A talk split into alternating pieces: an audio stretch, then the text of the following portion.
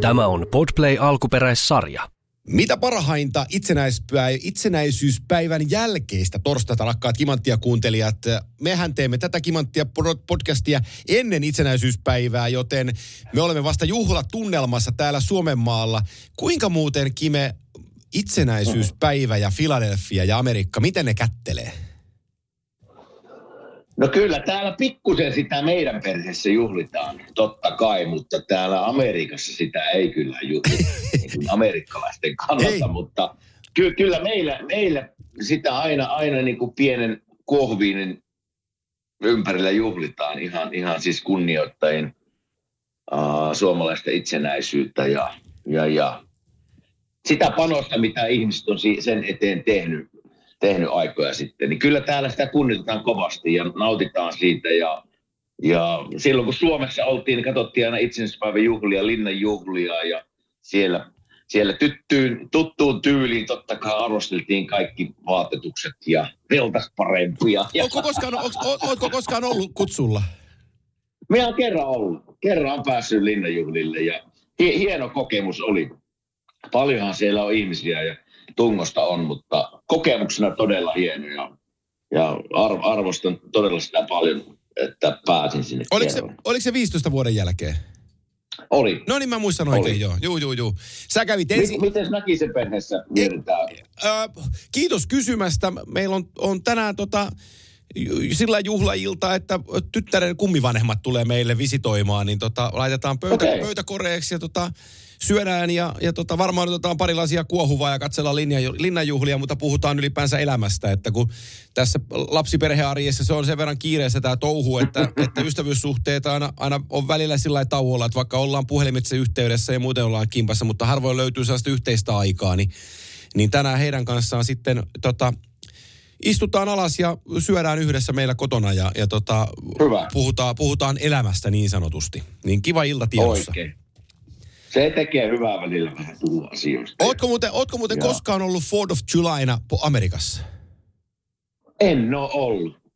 En ole ollut. Ja me, meillä on siis sanotaan, että kymmeniä kertoja on pyydetty tänne. Mutta se sattuu, sattuu niin pahasti Suomi-loman kohdalle, niin ei vitti lähteä ihan vaan sen viikonlopun takia tänne. Se on jäänyt väliin. Se on jäänyt kyllä väliin. No jotain sentään. Mennäänpä se päin. Niin. Katsotaan, mitä löytää Framille. Meillä on tänään monta asiaa, jota on Kimanttia podcastia luvassa.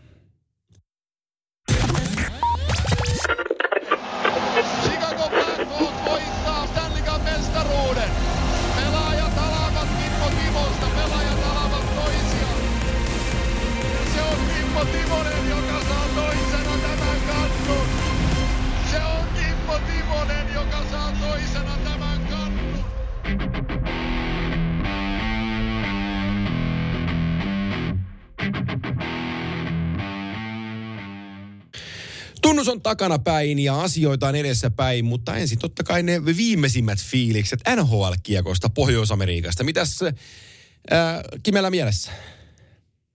No, nyt täytyy, tietysti kun mä katson Flyersin pelin, katson joka pelin, niin niiden pelejä on helppo puuttua ja kommentoida. Katson muutenkin pelejä paljon, mutta livenä tulee katsottuna kaikki, kaikki Flyersin pelit. Niin nyt tapetilla totta kai on Pittsburgh, koska he pelasivat kaksi peliä heitä vastaan ensin Flyersin puolelta, he kyllä taistelee, ei, ei ole tuuria, että he on tuolla, missä ne on, että se, siellä on kova, kova meininki päällä ja kilpailu pelipaikoista ja se on Tortorille täytyy nostaa hattua kyllä, että se on saanut porukkaan semmoisen taisteluilmeen, että sillä mennään vielä pitkälle. En olisi itse uskonut, mutta, mutta silloin, silloin, silloin kun joukkue pelaa hyvin ja on sarjataulutussa missä on, niin pitää, pitää myöntyä ja sanoa, että ovat hyvin pelanneet. No, ne pelasi kaksi peliä nyt Pittsburghia vastaan lauantai-iltana ja sitten eilen maanantaina, nyt kun tätä tiistaina tehdään, niin katsoin, katsoin molemmat pelit. Ja nyt täytyy niin kuin Pittsburghin kohdalta sanoa, mä taisin nostaa ne vielä playereihin tuossa kauden alkuennakossa, mutta nyt jos sais vaihtaa, niin minun silmään näyttää, että ei, ei, ei riitä. Ei riitä. Ensinnäkin lauantain peli oli vähän niin kuin molemmilta kyllä joukkoilta, vähän semmoinen aneeminen peli, mutta sieltä puuttuu nyt Pittsburghista. Siellä on edelleen Crosbyt ja Malkinit. Crosbyn ketjukin oli eilen ihan hyvä. Ainut ketju, joka pystyi tekemään jotain. Mutta sitten se ekaketjun takaa, Malkin yrittää, ei oikein saanut eilen mitään aikaa, mutta se taso tippuu aika paljon, mitä ollaan Pittsburghia niin totuttu näkemään. Ja tiedätkö, missä ne ongelmat nyt tulee? Tästä me vähän puhuttiin siinä alku tuota, kausiennakossa. Nyt kun hankittiin Erik Carson sinne, se on hyvä syöttää, hyvä liikkumaan. Me kaikki tiedetään, minkälainen pakki se on. Mutta heidän ylivoima, se on niin kuin järkyttävän näköistä. Ne on kolmas kymmenes tällä hetkellä. Onko 10 prosentin tuota, tehokkuudella menevät eteenpäin? Mä katsoin nyt nämä kaksi peliä, niin siellä on semmoinen tilanne nyt, että yritetään niin kuin löytää pelipaikkoja. Kukaan ei oikein tiedä, mitä tehdä. Ja puhutaan, hei, ylivoiman fiisikosta, jossa on niin Malkkinia ja Crospia ja Kenseliä ja tämmöisiä, niin siis todella surkeita. Ja sitten nyt on, niin kuin lauantain pelistä eiliseen peliin pitää sanoa se, että kun ne yrittää nyt sille viivalle löytää, että onko se Kristeltään, onko se Erik Carson. Nyt ne oli molemmat siinä ensimmäisessä YBssä. Ne ei päässyt alueen. Joo. Ne ei päässyt alueelle. Ja antoivat kolme läpi jo Flyers. Peli olisi voinut päättyä niin kuin jo aikaisemmin, mitä se päättyi eilen. Mutta on, on hälyttävän huono oli Pittsburgh. Todella huono. Ja sitten mä sanon tähän samaan niin kuin ylivoiman merkityksestä. Niin me tiedetään erikoistilanne pelaaminen merkitys NHL, yleensäkin jääkiekossa aika massiivinen. Niin aika yllättävää sille, että Pittsburgh on noin huono. Mutta toinen, mikä on on pelannut kyllä paremmin kuin Pittsburgh. Washington Capitals Joo. on viimeisenä ylivoimaprosentilla. 7,2, jos mä katsoin tänään oikein. Ja Ovechkinille viisi maalia. Mutta siinä se ehkä tulee, että mikä me, näkyy, että mikä merkitys on Niklas Backströmillä Washingtonin YVin kaikki nämä vuosi. Kutsetap oli eilen niin kuin healthy scratch. Uh, jännä tilanne. Ne vanhat, vanhat joukkueet, jotka on ollut siellä tilaston kädessä vuodesta toiseen, niin nyt ovat hännillä. Ää, mä kaivoin tässä nämä laput, eikä mennä tähän nyt sen syömälle, mutta Metropolitan Divisioonasta ää, Arttu Viskari veikkasi kolmen kärkeen in-joukkueilla Flyersin, Rangersin ja Hurricanesin. Ja mm. on Devils mukana tuossa, että neljä menisi tästä purtuspeleihin. Sä oot merkannut Rangers, Hurricanes, Penguins ja Devils. Mulla on Rangers, Hurricanes, Penguins ja Devils. Eli me ollaan pingviini ja de- mulle toi Devils on tällä hetkellä niin kuin se tosi iso yllätys, että, että mä katon niiden peliä, niin mä en oikein löydä sieltä löydä sieltä mitään. Timo Maier näyttää, on, on näyttänyt niin kuin aivan, aivan, aivan hukassa olevalta niitä, missä se on ollut pelissä mukana. Niin tota, jotenkin ei istu sinne. New Jersey 22 peliä tätä tehtäessä 23 pistettä. Viimeinen 10 peliä 4-6-0. Ja, ja tota, ne on niinku suorasta pudotuspelipaikasta, eli tässä kohtaa Filiä viisi pistettä perässä. Toki ne on pelannut kolme peliä vähemmän ja tosta ne pääsee mm. vielä niin kuin nouseen. Ei ne vielä niin kuin suossa ole, mutta mekin ajateltiin siis, että New Jersey on, tiedätkö, voittaa divisioonan. Että se on tuolla ihan niin kuin Itä, idän konferenssin kärkijoukkue, niin ei ole. Ei ole. Ei että, ole. Et, et Rangers on päässyt Metropolitan Divisionassa karkuun oikeastaan muilta. Se on 37 pistettä, kun Hurricanes tulee 29, Philly 28. Uh, Washington on siinä 86 pisteessä Islandersin kanssa, Penguins 25, New Jersey 23, Columbus 20. Eli, eli Rangers on karussa, mutta kaikki muut seitsemän seuraa niin kuin yhdeksän pisteen sisällä. Ja, ja taas idä, tuolla Atlantissa Bostoni on sen saman 37, mikä Rangersillä, Florida 30, Detroit 29, Toronto 28, Tampa 27, Montreal, Buffalo, Buffalo on taas niin kuin suossa, että mä en tiedä niin, kuinka, mä kuinka, jo nostaa joo, esille. En mä, en mä tiedä, että kuinka paljon mun täytyy niin moottorisahaa käynnistellä, että toi Buffalo tuolta käynnistyy, mutta ei, ei ole sellaista polttoainetta, että toi joukkue syttyisi palaan. Ei ole. Et se on ihan, se on, se on ihan käsittämätöntä. Et, Hei, me puhuttiin tästä, juu. me puhuttiin tästä niin kuin muutamia jaksoja kausiennakossa Buffalosta, että jotenkin se koko näyttää, että siellä on kyllä tarpeeksi materiaalia päästä playereihin. Ja me voi vieläkin päästä. Tässä on vielä 55 peliä jäljellä, vähän plus miinus nolla. Mutta joku siinä vaan tökkii. Joku siinä vaan tökkii. Ja seuraava, mä en tiedä, pelaako Ottava enää tämän kauden aikana yhtään peliä, kun ne on jo 5-6 peliä vähemmän pelannut kuin muilla. Että meinaanko ne ottaa tämmöisen parin kuukauden huilin tässä Joo. kauden aikana, mutta en tiedä, kyllä sielläkin no ne on tietysti pelannut vasta 19 peliä. Että ne on kuusi peliä, seitsemän peliä vähän, vähän pelannut kuin esimerkiksi Tampa Bay Lightning. Se on aika paljon tässä kautta, että niillä tulee varmaan aikamoinen peli ryysistessä jossain vaiheessa. Mä haluan nähdä, että tuo ei ihan vielä pidä paikkansa, tuo viimeinen paikka tuossa, missä ne nyt on. Ei Mutta ei, niin. Ei ne kyllä ole hyvältä näyttänyt nekään. Ei ole, ei. Ja Tampa oli, Tampa oli ihan katastrofi tuossa viikonloppuna. Otti pari oikein isoa tappioa. Että se oli aivan hirveetä se niiden pelaaminen. Eikä Vasilevskikään ollut niin kuin oma itsensä ollenkaan. Nyt toki viime mm. yönä ne, tätä tehdessä ne voitti oman pelinsä 4-0, ketä vastaan ne pelaskaan kotonaan. Dallasia. Dallasia vastaan otti, otti puhtaat. Se oli muuten Mirolla taas miinus kolmonen siinä pelissä.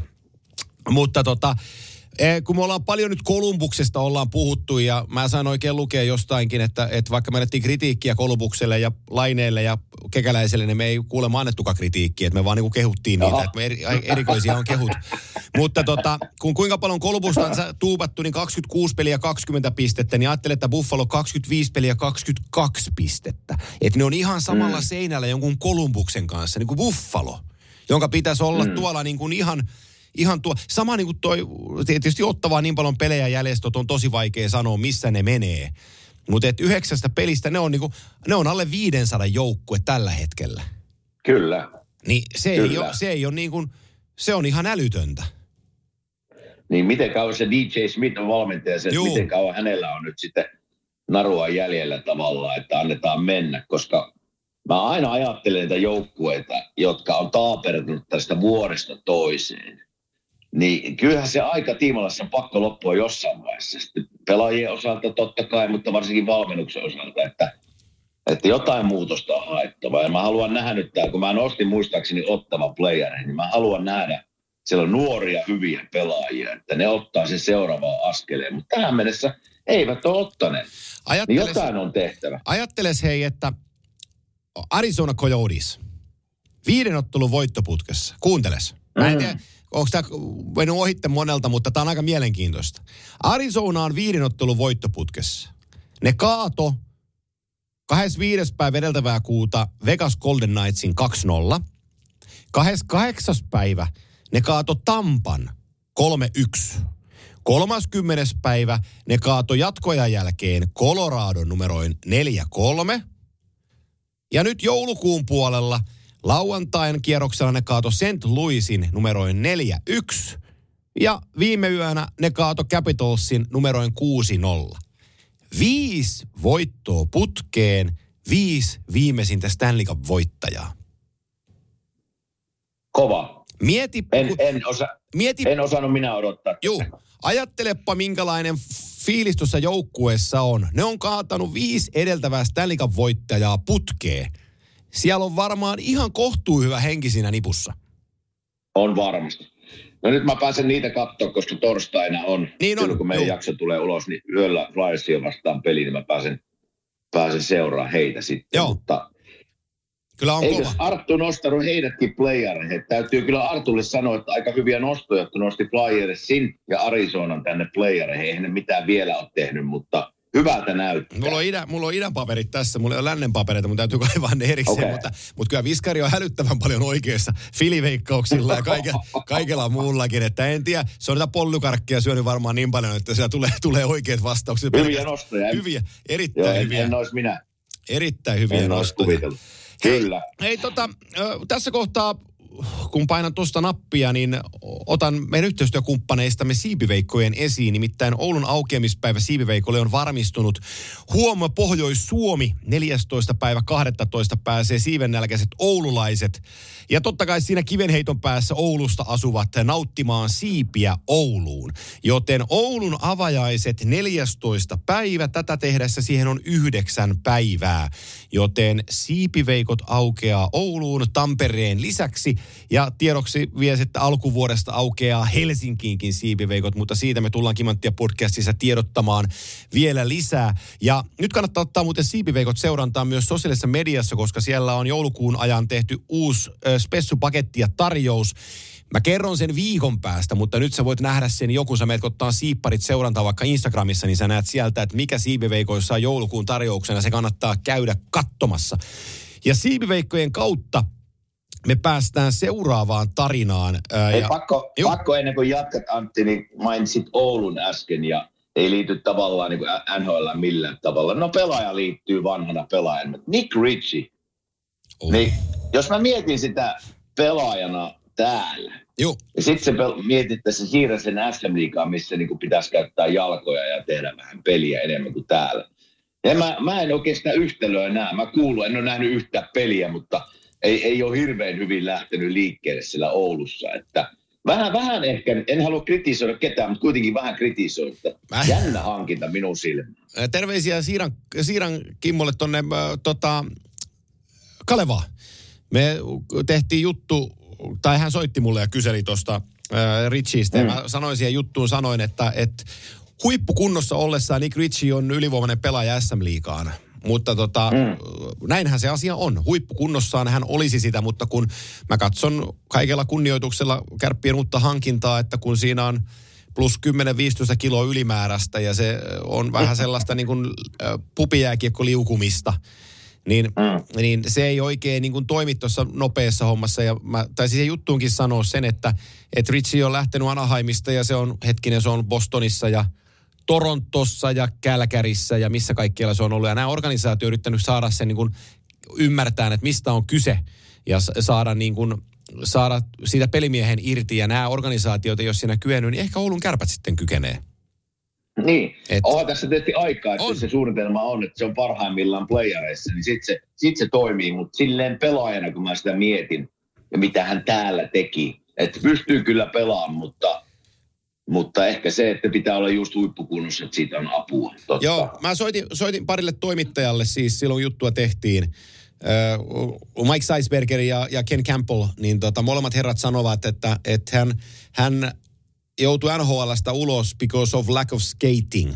Eli, eli tota, mm. kun jalka ei käy, niin sitten se on, se on vähän huono viesti tultu SM-liigaan, jos se on sitä vauhtia, vauhtia oikein luja ja jalka ei tuppaa käymään, niin välttämättä se ei ole se ihan paras yhtälö. Mutta tota, toki Ritsillä on omat etunsa, että silloin hurja laukaus, jos se pystytään hyödyntämään ylivoimassa Vantaimerin paikalta ja maaliedustalla lyömään karakiekkoja sisään, niin varmaan saa tulosta, tulosta, tulosta sieltä aikaa, mutta tämä jalan täytyy Kyllä. keventyä ensi alkuun, että pääsee, Kyllä, pääsee, pääsee Mutta se siitä Oulusta Juu. tuli vaan, kun siipiveikot avataan Oulun, niin Oulun No pä, pä, täytyy lähettää tota, siippareille, kut, kutsuu Ritsin avajaisiin.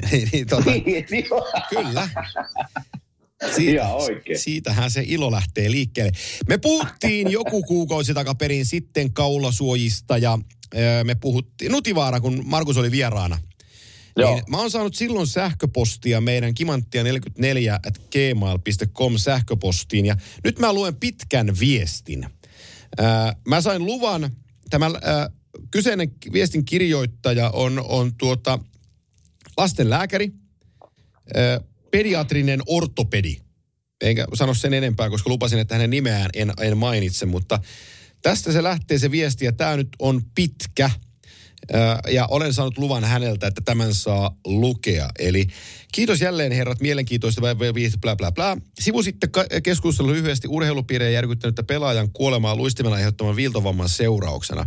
Keskustelussanne esiin nousi haavojen hemostaattijauhe. Asiallisesti totesitte, että tietämyksen niihin on vähäinen, mutta ymmärrettävästi mietitte spontaanisti ääneen niiden hankkimista jäähalleille. Koska podcastia kuunnellaan paljon ja uskon, että teillä on kohtalaisen suuria mielipide, olette kohtalaisen suuria mielipidevaikuttajia, haluaisin tuoda asioista muutaman näkökulman teille tiettäväksi. Kuuntelija minu, minulta jäi jaksosta kokemus, että hemostaatteja olisi nyt syytä hankkia kaikille jäähalleille defibrillaattoreiden defi, defibrillaattoreiden viereen. Hemostaateista kaksoispiste. Hemostaatit on, ovat kehitetty sotilaskäyttöön. Niitä on tarkoitettu käytettävän taistelukentällä suoran ja epäsuoren tulen alla. Tavallisen rivisotilaan toimesta ampuma kautta räjähdysvamman saaneen taistelutoverin ensiapuna. Tällaisissakin olosuhteissa raajavammoista puristus on paras ensiapu ja muilla alueilla, suluissa vatsakautta rintakehä, voidaan käyttää hemostaattijauhetta ensisiteen alla haavalla. En ole varma löytyykö hemostaattijauhetta nykyään edes lääkäriambulansseista Suomessa. Valtimo, va, valtimovammoista kaksoispiste. Rauhan aikana jää tai muulla urheiluhallilla urheillessa valtimovamman saaminen on hyvin harvinaista ja tappavan sellaisen vielä harvinaisempaa. Valtiovamman, valtimovamman ensimmäinen ja paras ensiapu on haava kautta vuotokohdan napakka painaminen esimerkiksi peukalolla tai kämmensyrjällä niin, että vuoto pysähtyy.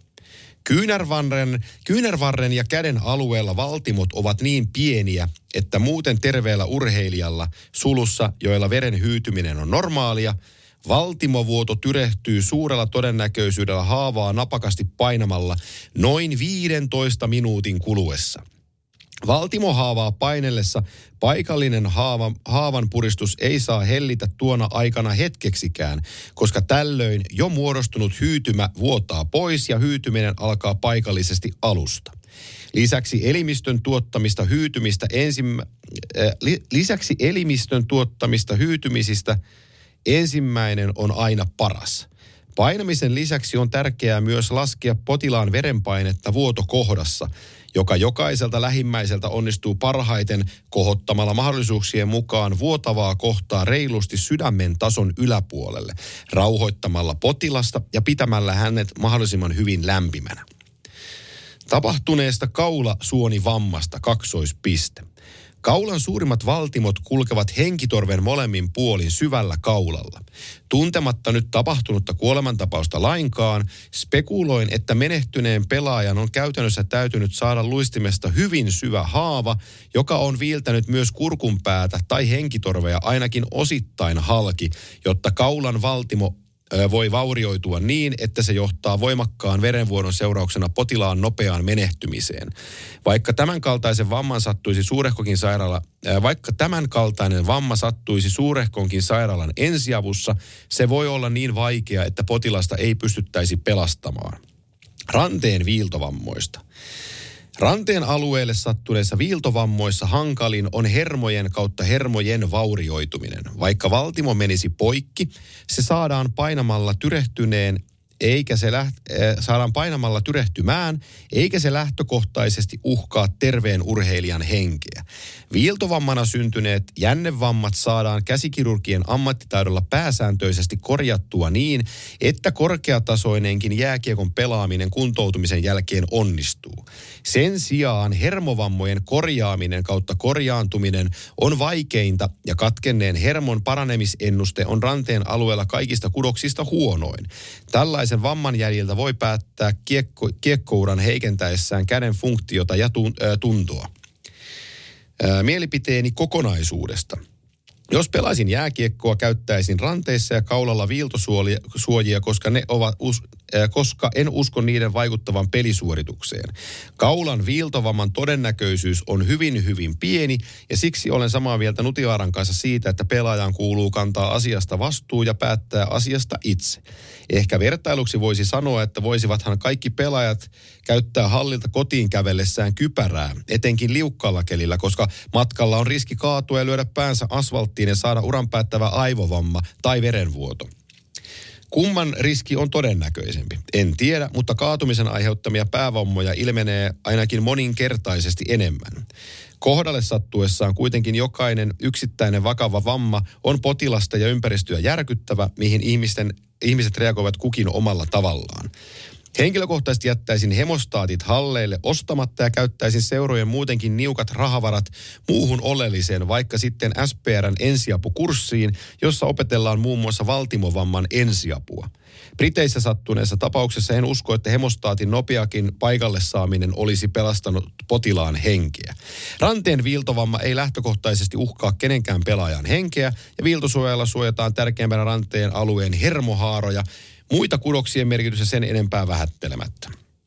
Edellä oleva on avoimesti käytettävissänne, mutta ymmärrätte, että haluan bla bla bla bla. Eli siinä se viesti tuli kokonaisuudessaan. Okay. Aika, hyvin, okay. aika hyvin kiteytetty pitkä teksti, mutta tuli pahan sanottua ja nyt viesti on mennyt lääkäritasolta meidän kuuntelijoille.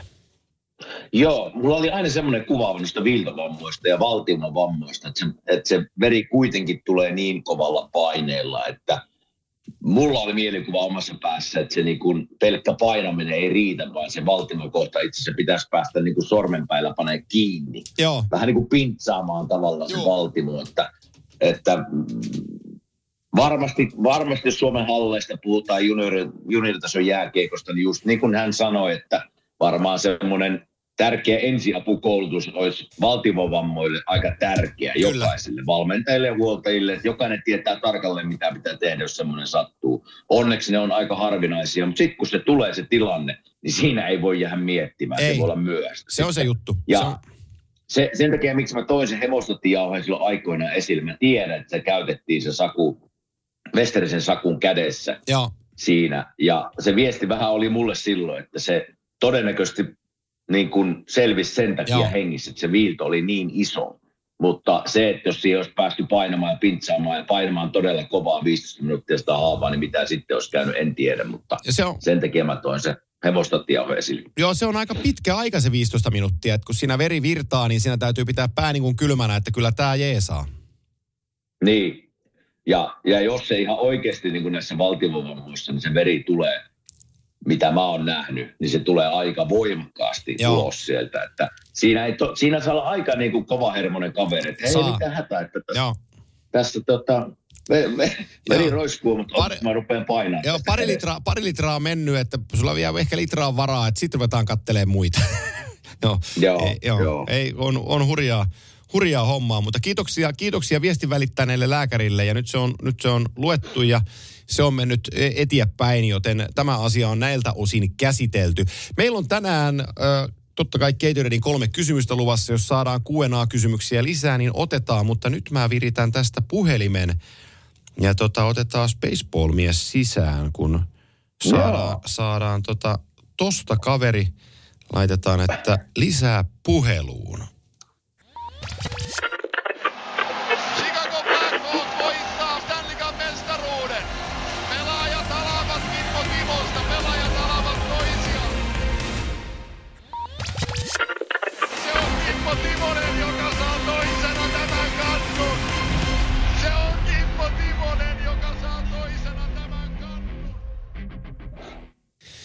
Näin on puhelinlangat sitten laulaneet ja vieras on saatu linjoille. Ää, Kime, ymmärsinkö oikein, että sulla on joku pienehkö esittelykin tähän vielä?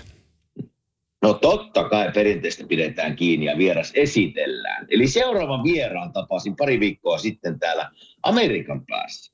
Ja vielä itse asiassa aika lähellä minun asuinpaikkaa. Sain ajo-ohjeet salille, jossa hän treenasi, jotta tulisi paremmaksi baseball-syöttäjäksi. Kyllä kuulitte oikein. Suomalainen joka haluaa ottaa paikan Major League Baseball-joukkueesta. Kova tavoite.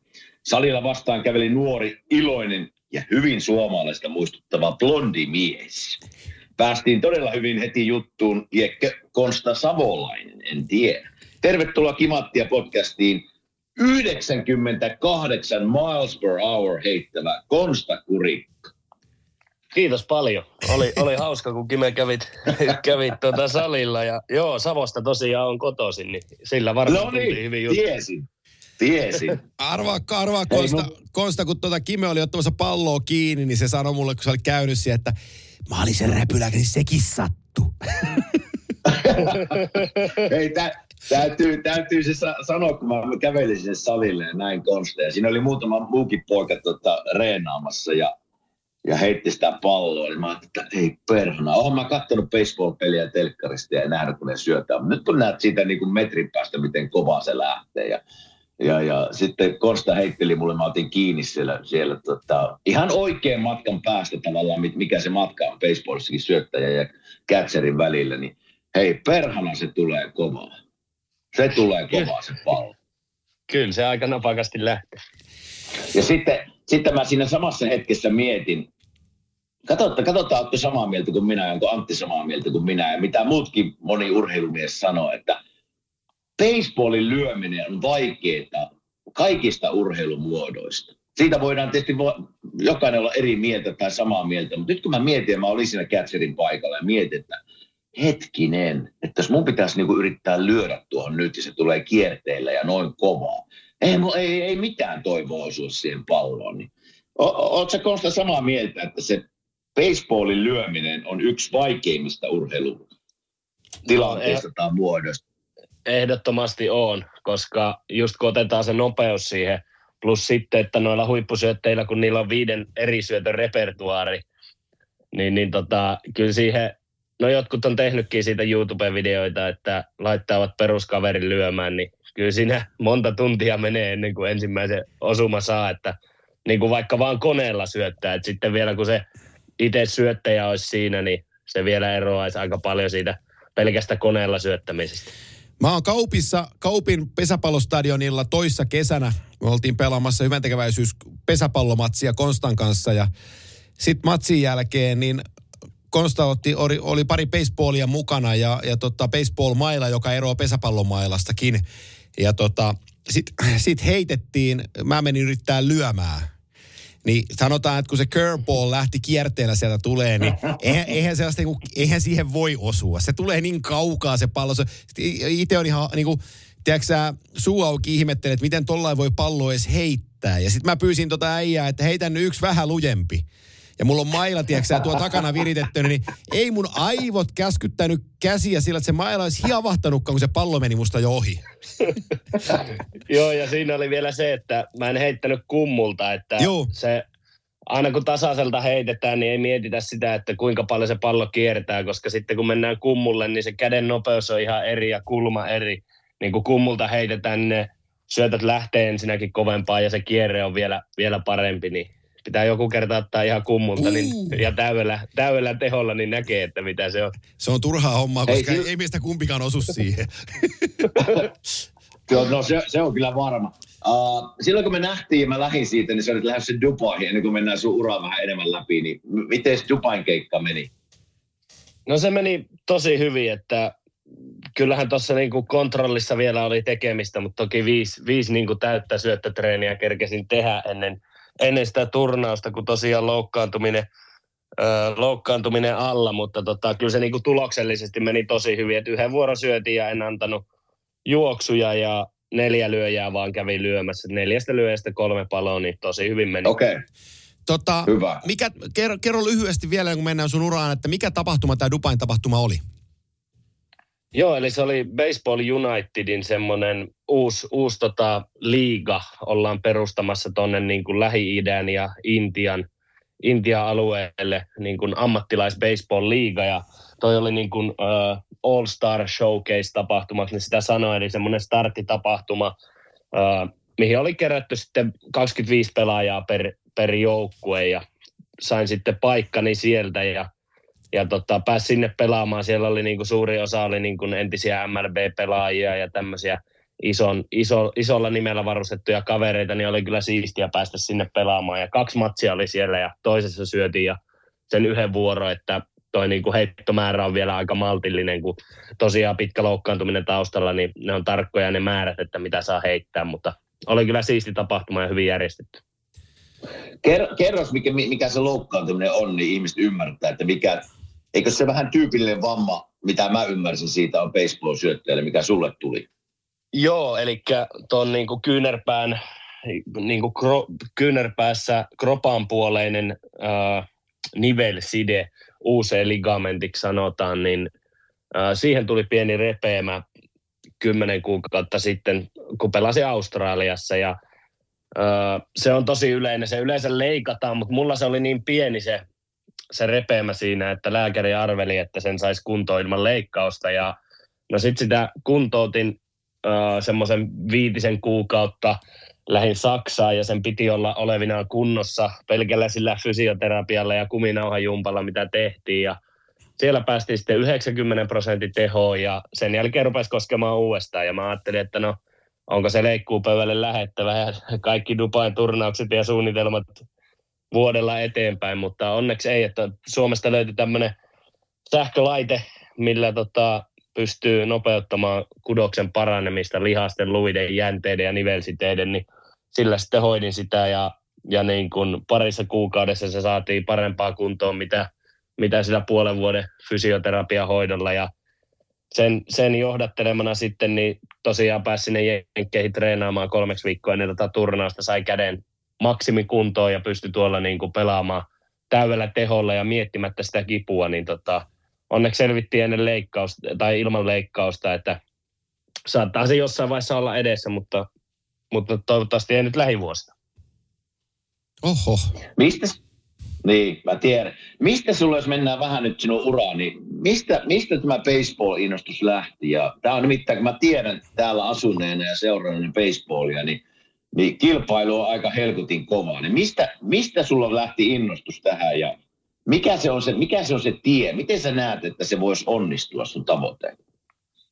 No se lähti liikkeelle siitä, että no mähän pelasin pesistä niin kuin viisi vuotta superpesiksessä, eli siitä kun olin 16, niin siihen, siihen kun täytin 21, ää, anteeksi 22, ja tota, sitten olin voittanut Suomen mestaruuden Sotkamon jymyssä, joka oli niin kuin se isoin tavoite ollut lapsesta asti, ja sen jälkeen tuli fiilis, että no haluanko mä pelata niin kuin pesistä loppuikäni, ja että se suurin unelma on toteutettu, että olisiko jotain, jotain isompia kuvioita mahdollista lähteä katsomaan ja sitten heitin sen 159 tutkaa, joka on kova lukema, eli se, mitä se nyt on, 98 vai 99 mailia, mutta kuitenkin. Ja mm. Sitten kaverin kanssa mietittiin, että no koko iän niin kuin heittänyt ja heittämistä ymmärtää aika paljon, niin mitäs jos löytyisi paikka, niin olisiko kiinnostusta lähteä baseballiin. Ja sitten löytyi näytön paikat ja ja paikat, mihin mennä pelaamaan ja siitä se sitten lähti liikkeelle ja aika nopeasti sai kiinni noista just kierresyötöistä ja tämmöisistä ja oppi sitä, sitä peliä, että varmasti siitä on hyötyä, että paljon on perehtynyt tuohon heittämiseen ihan pesis aikoina jo, niin tota, siitä se lähti liikkeelle ja on kyllä ollut huikea matka. Ja tässä niin kuin se katto ei tule kovin äkkiä vastaan, että saa, saa vähän pidempään tehdä töitä, että kaikki tavoitteet saavutetaan. Tota, sä olit ensimmä, ensimmäisenä, no. ensimmäisenä menit Saksaan pelaamaan base, ö, baseballia niin kuin Suomen ulkopuolelle. Minkälainen... Ö, joo, tai se, niin, se meni itse asiassa silleen, että mä kävin siis Saksassa semmoisessa Regensburgissa on semmoinen MLBn rahoittama treenikeskus, niin kävin siellä niin kuin näyttämässä, että mitä osaan ja ne kaverit sitten sanoi, että jos sä täällä niin kun näytät osaamistas hyvin, niin he hommaa sulle paikan ja sitten lähi Espanjaan. Ei kun niin päin se meni, juu. Eli si- sieltä joo, sieltä löytyy eka pelipaikka. Minkälainen, minkälainen baseballin taso on Espanjassa? Miten siellä ymmärretään, jalkapallon luvatussa maassa ymmärretään laji nimeltä baseball? No kyllähän siellä niin kuin suurin osa on tuolta Venezuelasta tai Dominikaanista tasavallasta, että ne on sieltä lähtenyt Espanjaan, koska Espanjasta löytyy töitä niille ja kun he eivät puhu muita kieliä oikein kuin Espanjaa, niin tota, sieltä löytyy töitä ja siellä on sitten baseballia. Taso on varmaan Euroopan tasolla, sanoisin, että top 5. Se on nyt parin vuoden aikana, kun mäkin olen pelannut, niin se on vähän vaihellut se taso, mutta – siihen tasoon, niin kuin oman tason nähden, silloin oli tosi hyvä, hyvä se taso siellä, sopiva haaste, ei liian vaikea, ei liian helppo ja hyvä valmentaja, joka niin kuin, ö, osasi siihen aikaan opettaa just niitä oikeita perusasioita. Että mä treenasin paljon niin kuin ekstra treeniä alle 20 semmoisen akatemian kanssa. Joo. Ja kävin käytännössä samoja asioita läpi, mitä vaikka 15-vuotiaat kaverit, koska – se oma taso oli korkeintaan sillä 15-vuotiaiden tasolla niin kuin tek- teknisesti ja lajiosaamisen kannalta silloin. Ei, tuli, niin, tuli niin. tuosta, mie- joo, sori kun tuli tuosta mieleen, kun puhut teknisistä osaamista ja tavallaan niin kuin, millä, millä tavalla, kun mietit nyt niin kuin superpesis-pelaajaa ja baseball-pelaajaa, niin minkä, minkä, se tekniikka tavallaan, millä tavalla heitetään, niin on, onko siinä niin kuin paljon samoja juttuja vai onko se just niistä sormista, että ne sormet on niin isossa merkityksessä? No kyllä siinä on aika iso ero, kun mennään varsinkin syöttämiseen, kun se tapahtuu siitä kummulta. Se on alamäkeä, niin. Jolloin kaiken liikkeen pitää tulla myöhemmin mitä tasamaalla. Ja baseballissa vielä enemmän merkitsee jalat ja ö, koko kropan käyttö. Totta kai se pesiksikin merkkaa, mutta baseballissa kun mietitään, kun mäkin sulle heitin Kimmo kummulta, mm. niin mä olin poikittain suhun päin, kun mä lähdin heittämään. Kyllä, kyllä. Ja sitten kääntyy se heitto, että pesiksessä yleensä jos tehdään vaikka vastaantulo, eli tulee maalyönti sua kohti, niin sä suoraan sinne, mihin heitetään. Kyllä, kyllä. Niin, niin kyllä se niin kuin siinä, ja varsinkin se kummulta, niin se niin kuin käsi on tavallaan vaan se, mikä päästää sen pallo irti. Että se jalat ja muu kroppa tekee sen työn ennen sitä ja lataa sen käden täyteen vauhtiin, jolloin saadaan vauhtia siihen palloon. Et kyllä siinä paljon on niin kuin, paljon samaa, mutta tosi paljon myös eri, eri asioita, kun mennään ihan detail-tason tason juttuun. Niin kyllä mä katsoin siinä, kun te heittelitte sitten, sitten kaveritten kanssa siinä, ja aika kovaakin lähti sulla muutama siinä sen kaverin kanssa, niin kyllähän siinä niin kuin koko kroppa joutuu hommiin, mutta kyllä siinä niin kuin huomaa, miten kovilla on kyynärpää tosiaan, että ei se ole ihme, että ne menee rikki ne kyynärpäät. Se varmaan Joo. tulee, niin kun jos miettii jotain keihäheittoa, niin varmaan samantyyppinen niin kuin jaloille kautta kyynärpää akseli tavallaan se paine. Joo, lonkat, polvet ja kyynärpää, olkapää, siinä on niin kuin ne, ne äh, kropa-osat, mitkä on kaikkein kovimmilla. Tota, ennen kuin me mennään eteenpäin, niin otetaan tuollainen MLB, vaikka tuosta New York Yankees, ja niillä on ykkös, ykköspitseri, ykkössyöttäjä siinä nipussa, niin monta vuoroparia pystyy niin kuin parhaat heittäjät heittää? Kyllä mä sanon, että keskiarvo on varmaan semmoinen kuusi vuoroa. Joo. Että tota, ää, varsinkin jos on tiukka peli, että MLBssä on niin hyviä noita relief pitchereitä, eli ketkä tulee sen starterin jälkeen, niin yleensä kuuden vuoron jälkeen, niin se on jo heittänyt niin paljon se starteri, että vaikka se on hyvä syöttäjä, niin kun sieltä otetaan fressi kaveri äh, bullpenilta, eli vaihtopenkiltä syöttämään, niin sillä on se niin kuin, äh, vireystila ja se ei ole syöttänyt syöttöäkään, niin silloin paremmin, paremmin niin kuin bensaa vielä tankissa syöttää, niin yleensä siinä kuuden vuoron, kuuden seitsemän vuoron jälkeen se vaihdetaan. Ja onko mä ihan väärässä, mutta sitten saattaa vielä viimeisiin vuoropareihin tulla niin kuin closeri, joka, joka heittää sitten vaikka viimeisen syöttövuoron. Joo, kyllä. Varsinkin tiukoissa peleissä niin niitä closereita käytetään. Että ne on niin kuin spesiaalikavereita, ketkä yleensä syöttää vain yhden vuoron, eli sen viimeisen vuoron. Joo. Ja tota, se on niin kuin, se on kyllä siisti paikka syöttäjälle, jos, jos closeriksi niin kuin pääsee ja alkaa, koska siinä, siinä niin kuin merkkaa todella paljon se, se nimenomaan joka ikinen lyöjä, että siinä voi olla peli, yhdellä juoksulla voitte olla joholla ja sitten kaverilla tulee parhaat kolme lyöjää lyömään ja käytännössä kaikki pitää saada, saada pihalle siitä, niin Joo. se on kyllä siisti rooli. Onko näistä rooleista, kun nostit esiin, niin onko sulla niin kuin tavoite on kova, niin olisiko se tavoite olla just tämmöinen aloittava pitcheri tavalla, joka menee 5-6 äh, syöttöparia tai vuoroa, vai olisiko se semmoinen closer-tyyppinen niin kuin unelmarooli joukkueessa? No kyllä se aloittava syöttäjä olisi niin kuin unelmarooli, että Australiassa just vuosi sitten niin pääsin sitä aloittavan syöttäjän roolia pelaamaan ja se on kyllä, se on kyllä hauskaa saada aloittaa sitä peliä ja tavallaan mennä niin pitkälle kuin vaan rahkeet riittää. Mutta tota, se sitten, se sitten näkee, näkee jatkossa, että miten se menee ja mitä noin niin kuin kykyjä sanoo, että minkälaiseen käyttöön niin kuin oma repertuaari sopeutuu parhaiten, että se varmaan muokkautuu tässä matkan varrella aika paljon vielä. Miten valikoitu, niin. miten, miten valikoitu Australia ja minkälainen, äh, mikä, mikä on niin kuin Australian baseball-taso? No se valikoitu silleen, mä sieltä Espanjasta sitten lähdin niin kuin loppukesäksi Saksaan ja siellä niin kuin parempaa tasoa havittelemaan niin kuin taas leveliä ylöspäin ja siellä pelasin hyvän loppukauden ja oli hyvä joukkue, missä oli paljon tota eri maista pelaajia ja niillä oli sitten kontakteja tonne Australiaan ja ne kysyivät, että haluanko lähteä talveksi pelaamaan ja mä olin, että no ilman muuta, että pitää saada mahdollisimman paljon vuoroja nyt päästä syöttämään, kun ei ole paljon vielä syöttänyt ja ja sitten saatiin sieltä Brisbane Banditsin kanssa, eli ABL-joukkueen kanssa soppari. Ja sitten ne sanokin, että ne laittaa mut siihen niin kuin, äh, farmijouk- kakkosjoukkueeseen – ensin ja jos pelaa hyvin, niin, niin tota, sitten nostetaan ylös. No, pelasin sen puolikautta ennen loukkaantumista niin käytännössä niin hyvin kuin voi pelata, että taisin olla top kolme syötäjistä koko liigassa, että se, se, niin kuin se farmi, farmiliigan taso siellä on aika lailla sama, mitä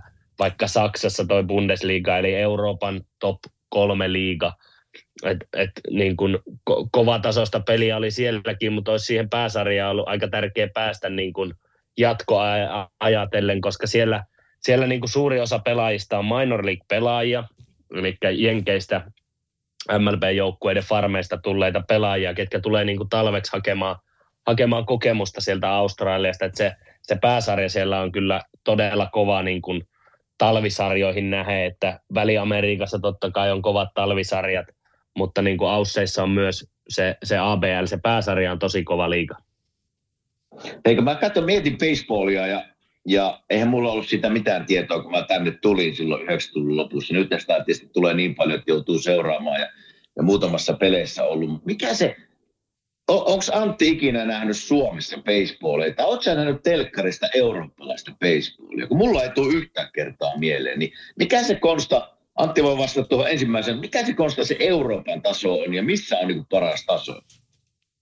No tällä hetkellä Hollanti, Saksa, Tsekki, siellä on niin kuin kovin taso Euroopassa ja äh, se on aika vaikea, vaikea verrata esim. jenkkeihin sitä hommaa, että onko se, onko se niin kuin, kun siellä on vaikka rookie ball, se on niin kuin, taitaa olla alle kaksikymppiselle pelaajille, niin kuin prospekteille tehty liiga, että sielläkin Joo. niin kuin ehkä huonoimmat pelaajat, niin olisi keskikastia Euroopassa, mutta tota, Euroopan liigan taso, niin se vaihtelee tosi paljon niin kuin pelaajakohtaisesti ja joukkuekohtaisesti, että on niin kuin ihan huippujoukkueita ja sitten on vähän huonompia joukkueita ja, ja niin kuin on semmoisia pelaajia, ketkä on pelannut Jenkeissä niin kuin minor leaguea pitkään ja sitten ovat Joo. tulleet niin kuin matkailun kannalta Eurooppaan ja tekemään töitä ja pelaamaan baseballia ja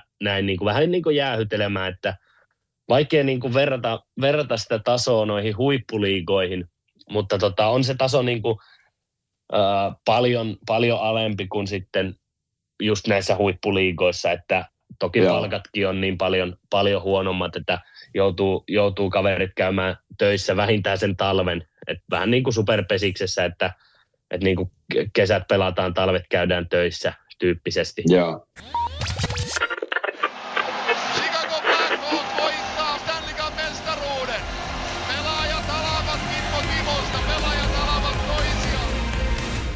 On yksi pieni juttu, joka keikkuu Ikean myyntitilastojen kärjessä vuodesta toiseen. Se on Ikeaa parhaimmillaan, sillä se antaa jokaiselle tilaisuuden nauttia hyvästä designista edullisesti.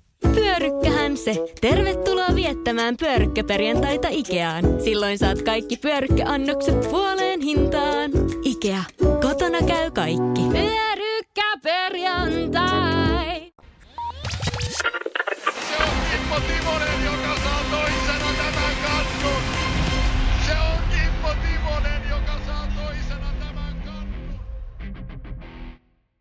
No mä tiedän, että sä oot sä... nyt lähdössä tästä sinne Australiaan. Niin ootko sä Joo. menossa siihen pääsarjatasolle vai sinne farmipuolelle? Öö, pääsarjatasolle, mutta pitää ensin pelata farmissa. Noniin. Ja jos siellä menee kaikki hyvin, niin sitten pääsarja. Mutta saa taas nähdä, että nyt on, nyt on vähän eri tilanne, että mulla on, mä sain agentin, niin sekin jeesaa tuossa, niin just sen kanssa puhuttiin, että pitää tehdä niin kuin selvät tavoitteet sille pää, pääsarjajoukkueelle, että jos ne täytyy, niin siellä saa mahdollisuuden, kun viime vuonna sanottiin, että jos pelaat hyvin, niin pääset ja käytännössä pelasi niin hyvin kuin vaan mahdollista ja ei silti saanut mahdollisuutta. Niin, niin, niin, se pitää katsoa tarkasti. Onko sama jengi? Öö, ei, eri, eri joukkue, eli Adelaideen tällä kertaa. No niin. Ja sait viisumi, kun puhuttiin, puhuttiin siitä, että oot viisumi jonossa, että viisumi tuli no, kuntoon. Ei vielä, sitäkin edelleen odotetaan. että tota, toivottavasti nyt lähiviikkoina sen saa, että pääsee ennen kuin sarja loppuu, niin sinne Australiaan. Pari. Ei, mun pitää pakko kertoa, pakko kertoa tämä tarina, kun Konstakas, Konstakas vähän naurettiin sitä, kun Uh, tulee seurattua telkkarista, niin kuin äsken sanoin, mutta mä oon ollut paikan päällä sanotaan ehkä semmoinen kymmenen peliä. Mulla, mulla menee se aina kaljan juomiseksi ja hotdogin syömiseksi se peli, kun se on välillä aika vähän niin kuin hidasta se pelaaminen siellä. Ja, mutta sitten, sitten mä olin kerran semmoisen vähän niin kuin henkilön kanssa, joka käy peleissä, joka pelin käy katsoa. Mä miten helvetti, että miten sä jaksat istua täällä niin kuin, kun ne pelastaa 62 peliä, niin 81 mitään kotipeliä, kun sitä tulee, niin miten sä jaksat istua täällä? Sano, että hän tutkii niin kuin vastustajan lyöjät ennen kuin lähtee peliin, tietää tarkalleen, mitkä niiden heikkoudet ja hyvyydet on, vahvuudet. Ja sitten tietää sen syöttäjä, kuka sinä aamuna on ilmoitettu tai edellisenä iltana, joka syöttää. Niin hän aina joka syöttäjän kohdalla tai, tai lyöjän kohdalla miettii omassa päässä, että mikä se syöttö pitäisi olla. Eli se peli menee siihen, että ne miettii tavallaan etukäteen, pysyy siinä pelissä mukana sillä tavalla että minä kun menen sinne, niin musta tuntuu, että se kestää kolme, neljä tuntia se peli. Nyt se on parempi, kun siellä on niinku aika sille syötölle. Ne nopeuttaa sitä. Se on, se on hyvä sääntö. Mutta ei sieltä mitään muuta ei tainnut saa kuin humala, kun minä lähdin pois. ja maha täyteen roskaruokkaa. Paras paikka katsoa, paras paikka katsoa baseball-matsia oman kokemuksen mukaan, maksaa parikymmentä taalaa vähän enemmän, niin mennä siihen syöttökummun ja lyöjän linjaan taakse, missä usein scoutit on, on tota nopeuspyssyineensä mittaamassa syöttä, syöttäjän nopeuksia – kun, kun ne skauttaa vastustajia syöttäjiä tulevaisuuden varalle, niin tota, siinä pääsee niin peliä seuraamaan. Siinä jokainen syöttö on ikään kuin seuraamisen arvoinen. Mutta jos menee se sivukatsomoon syömään sitä hotdogia ja juomaan Bud Lightia ja katsoo, että no nyt ohilyöntiä, no nyt lensi, niin se menee niin se idea, että mun, se, se on kaiken paras olla siinä suoraan siinä linjalla takana. Sitten, niin se on. Sitten niin tulee se kyllä. Ja siinä, siinä näkee niin kuin ne syöttöjen kierteet, että, että niin kuin jos katsot jostain sivulta tai vähän kauempaa, niin No kyllä mä niin kuin näen eri nopeudet, että mikä se syöttö ehkä oli, mutta ei sitä kierteen suuntaa niin kuin näe ollenkaan. Niin tota... Kierteet näkyy silmissä vähän joistakin muista syistä. niin sulla. Kyllä. joo. joo. joo. Tota... Hei, ootko saanut, mä kysyn vielä yhden, ootko saanut Konsta, tuota, nyt kun sä oot tällä, tälle tuota, kovalle tavoitteelle lähtenyt ja tehnyt kovasti töitä sinne, niin ootko sä saanut muita mukaan, tavallaan superpesiksi tai muita innostumaan baseballista Suomessa? No joo, yksi kaveri itse asiassa laittoi tuossa kesän lopulla viestiä, että olisi lopettamassa pesiksen ja aloittamassa baseballin, että pystyisinkö jeesaamaan. Ja sitten ruvettiin Joo. hänelle etsimään paikkaa ja Barcelonaan taisi tais lähteä tuossa äh, marraskuun alussa muistaakseni, tai, tai joskus silloin, niin lähti Barcelonaan ja lähti tota, niin syöttäjän – paikkaa kanssa tavoittelemaan, niin se on ihan kyllä hauskaa, että sieltä, sieltä porukkaa niin kuin tulee. Ja, ja tuossa oli, äh, niin sunnuntaina olin maajoukkueen syöttötreeneissä, kävin, kävin syöttämässä, niin tota, sielläkin oli yksi kaveri punamustista okay. Helsingin joukkueesta, niin ekaa kertaa treenaamassa, niin hänenkin kanssa, niin kävin niitä keskusteluita ja vähän neuvoin, niin kuin, että miten se on vähän erilaista heittää sitä baseballia kuin pesistä, niin kyllä sieltä niin kuin pikkuhiljaa porukka alkaa tulemaan ja ö, U15 maajoukkue pelasi viime vuonna. Niillä oli muutamia turnauksia täällä Euroopassa, että suuri osa pesäpalloilijoita, mutta tota, hauskaa, että poikia, poikia sinne menee ja toivotaan, että saadaan kehitettyä tuota baseball-jutua myöskin Suomessa ja itselläkin kontaktit karttuu tonne ympäri maailmaa, niin saataisiin niitä mahdollisuuksia sitten niille, ketkä haluaa lähteä koittamaan ja mikä se taso on ja minkä ikäinen ja näin, niin eri, eri paikkoihin mahdollisuuksia niin kuin lähteä näyttämään, että mikä, mikä on tilanne ja näin. Mulla on, mulla on kaksi kysymystä. Ensimmäinen, jos kaikki menee suunnitelmien mukaan, koska Konsta Kurikka nähdään MLBssä?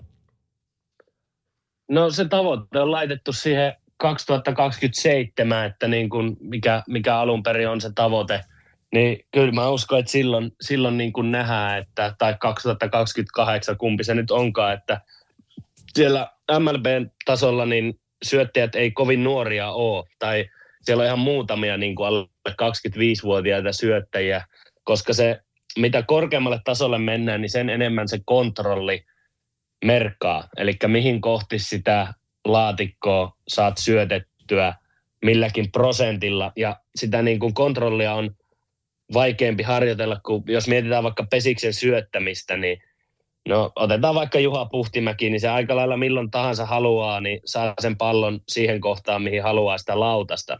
Mutta Putte pystyy syöttelemään vaikka tuhat syöttöä päivässä. Baseballia et pysty heittämään tuhatta heittoa päivässä, pystyt kaksi täyttä syöttötreeniä oikealta matkalta oikealla tehoilla tekemään per viikko, niin se toistomäärä on niin paljon pienempi, että se, niin kuin se kontrollin hiominen kestää vuosia ja vuosia, että sen saa niin kuin huipputasolle. Ää, no itse asiassa mulla on kolme kysymystä, koska mä annan sulle jatkokysymyksen. Joo. Ää, maailman paras baseball-pelaaja on nimeltään Shohei Otani, joka on ollut, Otani on ollut ää, tota, Los Angeles Angelsin syöttäjä, japanilaissyöttäjä Showtime, joka on dominoinut MLBtä omalla tekemisellään ihan järisyttävällä tavalla. Hän on 29-vuotias tänä päivänä. Kuinka paljon sä oot Otania perässä? No kyllähän se merimailin verran, vai miten se sanotaan. Joo. Ky- ky- kyllä Ohtaanin taso on vielä paljon matkaa, varsinkin jos otetaan mukaan, että se kaveri osaa myös lyödä baseballia. Joo. Niin, Joo. si- si- mutta jos niinku syöttämiseen mennään, niin kyllä siinäkin niinku, uh, hirveästi, hirveästi on takamatkaa silleen, niinku, kun miettii. Mutta, mutta mulla ehkä se kehityskäyrä on, on niin kuin jyrkempi ylöspäin kuin Ohtaanilla, Joo. että, että tota, niin kuin paljon ollaan perässä, mutta kyllä sille, sille tasolle niin kuin on ihan täys mahdollisuus päästä syöttämisen kannalta, jos kaikki niin kuin menee tosi hyvin ja, ja niin kuin kehitys, kehitys jatkuu tämmöisenä, että no en tiedä Ohtaanin tasolle, mutta niin kuin kuitenkin huipputasolle, niin kyllä se mahdollisuus on päästä. Me ollaan aina, Kime, Kime tietää Ohtani ja, ja tota, me ollaan aina puhuttu mm. tässä podcastissa siitä, että kuinka paljon eri urheilijat, kuinka paljon rahaa niin kuin tienaa pelaamalla jotain lajia, niin Ohtani on tällä hetkellä vapaa agentti MLBssä. Tuosta kun se sainaa, sitä uutisoidaan nyt niin kuin päivittäin, että mitä sinne kuuluu, mutta toi poika kun laittaa nimen lappuun, niin se on aika iso summa, mitä siitä maksetaan. joo, joo se, sitä on spekuloitu, että niin kuin urheiluhistoria isoin, isoin diili tulee olemaan, mutta saa nähdä, saa nähdä miten käy, että sillekin hän tuli viime kauden lopulla loukkaantuminen, joka taas vähän heikenti osakkeita. Totta kai kaikki sen haluaa, mutta vähän heikenti osakkeita, että se ei, siitä on huhuttu, että se ei ensi kaudella pysty syöttämään ollenkaan. Oho, Se pelkästään löisi. Sillä, sillä mun mielestä, en ole varma onko se leikattu, mutta ainakin toi just uusi ligamentti, niin sille tuli siihen vammaan, mutta saa nähdä, että mikä ohtaa niin kunto, kun kausi alkaa.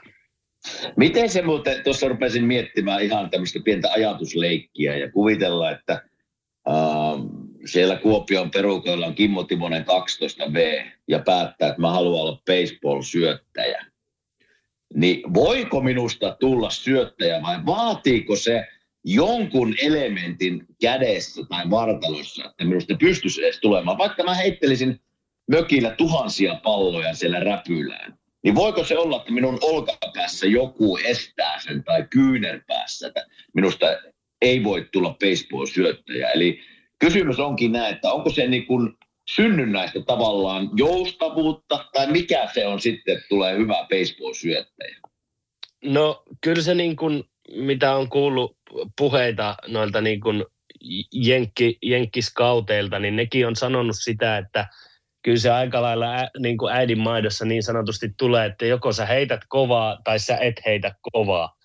Mm. Että tota, se on niin kuin varmasti jollain tasolla niin kuin synnynnäistä lahjakkuutta, mutta tota, jos niin kuin perus, perusterveys on ihan normaalia tälleen, niin kyllä mä uskon, että kenestä vaan voi tulla. Toki siinä vaiheessa sen näkee, kun ruvetaan kolkuttelemaan sitä 90 mailin rajaa, että pääsetkö siitä yli vai et. Siinä on tavallaan se kriittinen, kriittinen piste, missä se katsotaan, että pystyykö tulemaan huippusyöttäjäksi vai ei. Että ne scoutitkin, niin kun mä heitin sen 94 mailia kummulta, eli niin kuin ilman vauhtia, mikä tässä lajissa syöttäjällä on se kaikkein tärkein, niin ne sano, tai heti huomasi sen, että hei, tässä on mahdollisuus oikeasti päästä huipulle, jos, jos niin kuin käytännössä ilman mitään baseball-treenaamista sen 94 mailia saa kummulta heitettyä, niin se kova käsi on, on siellä. Et sitten kun vielä kaikki saadaan hiottua, niin sitä saadaan vielä kovemmaksi. Et Kyllä, tota, kyllä. Kyllä se Mut niin kuin, oli, treenattava asiahan se on se heittonopeuskin, mutta Totta kai. jossain Oli- oli- raja saattaa tulla vastaan, en, en osaa sanoa sen tarkemmin. Oliko sulla siis, kun mennään sinun nuoruuteen, niin oliko sulla aina kova käsi tavallaan, että sä pystyt heittämään kovaa ihan nuoresta lähtien? Joo, kyllä. Ja siis se just, että se, se tuli lapsesta asti, että tuli heiteltyä kaikkea, kiviä keihästä, Joo. palloa, niin kyllä se niin kuin huomasi tosi nuorena jo noissa pesispeleissä, että se heittokäsi on niin kuin aika spesiaali. Okei. Okay. Spesiaali, että tota... Tätä ja mä vähän niin Joo, ja nuorena mä sitä rupesin niin kuin kehittämäänkin, että E-junnuna taisin, eli mitä silloin ollaan, joku 12 vuotta varmaan, 13 vuotta, niin silloin jo rupesin niin kuin kuminauhalle jumppaamaan tota kättä. Tota, Tämä on ihan mielenkiintoinen pointti, koska mä olin tuossa Viaplay-lähetyksessä lauantaina mukana. Uh, puhutaan jääkiekosta ja siellä oli yksi aihe, oli luisteluasento. Uh, miten se pitää oppia milloin. Siinä itse asiassa Ika Lehto, Lehtonen näytti Jani, Jani Siemisen uintia, niin meisin tippua kyllä pallilta, että jos Ika Lehtonen olisi ollut Jani Siemisen valmentaja, niin ei olisi montaa mitalia sillä tyylillä tullut. mutta mutta se, se on sama tuossa luistelussa, että kun mä menen niin kuin omaan nuoruuteen ja tuli oltua ulkojäällä, siis melkein joka päivä, ei silloin ollut mitään puhelimia eikä PlayStation. Se haettiin, haettiin se luisteluasun tavallaan sieltä.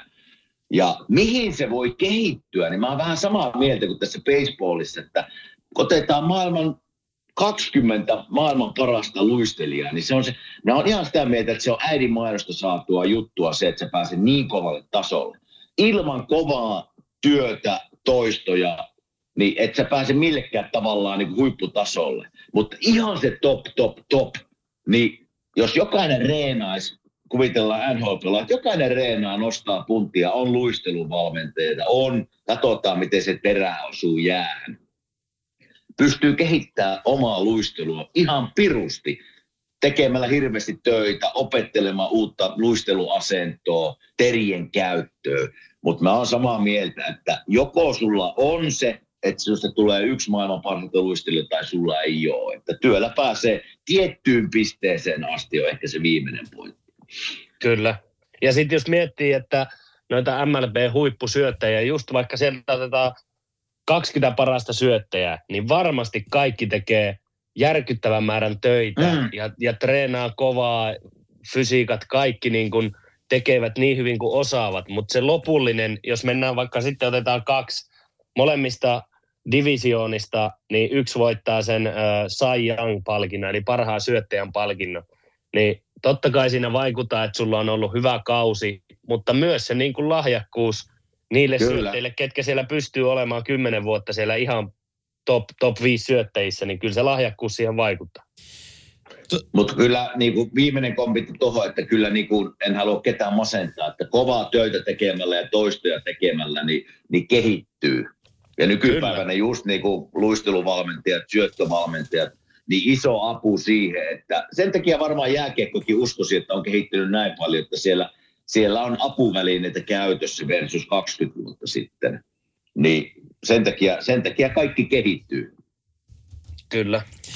Tota, äh, äh, baseball-pelaajat ei ole aina fyysisiltä ulkomuodoltaan muistuta urheilijoita. Se on sellainen läpileikkaus suomalaiselle urheilutietäjälle, kun katsoo baseball-peliä, että vähän sellainen ylipainoinen kaveri tulee Amerikan purkkaa jauhaen siihen lyöntilautaselle ja, ja pistää pallon eteenpäin. Pesäpalloilijat on fysiikaltaan aivan äärimmäisen kovakuntoisia urheilijoita. Miten sä katsot baseball-pelaajan tätä läpileikkausta ja kerro mulle, Konsta, miksi, miksi pesäpallon pelaajien fysiikka on ihan toisella tasolla kuin, niin kuin monen muun urheilulajin kanssa?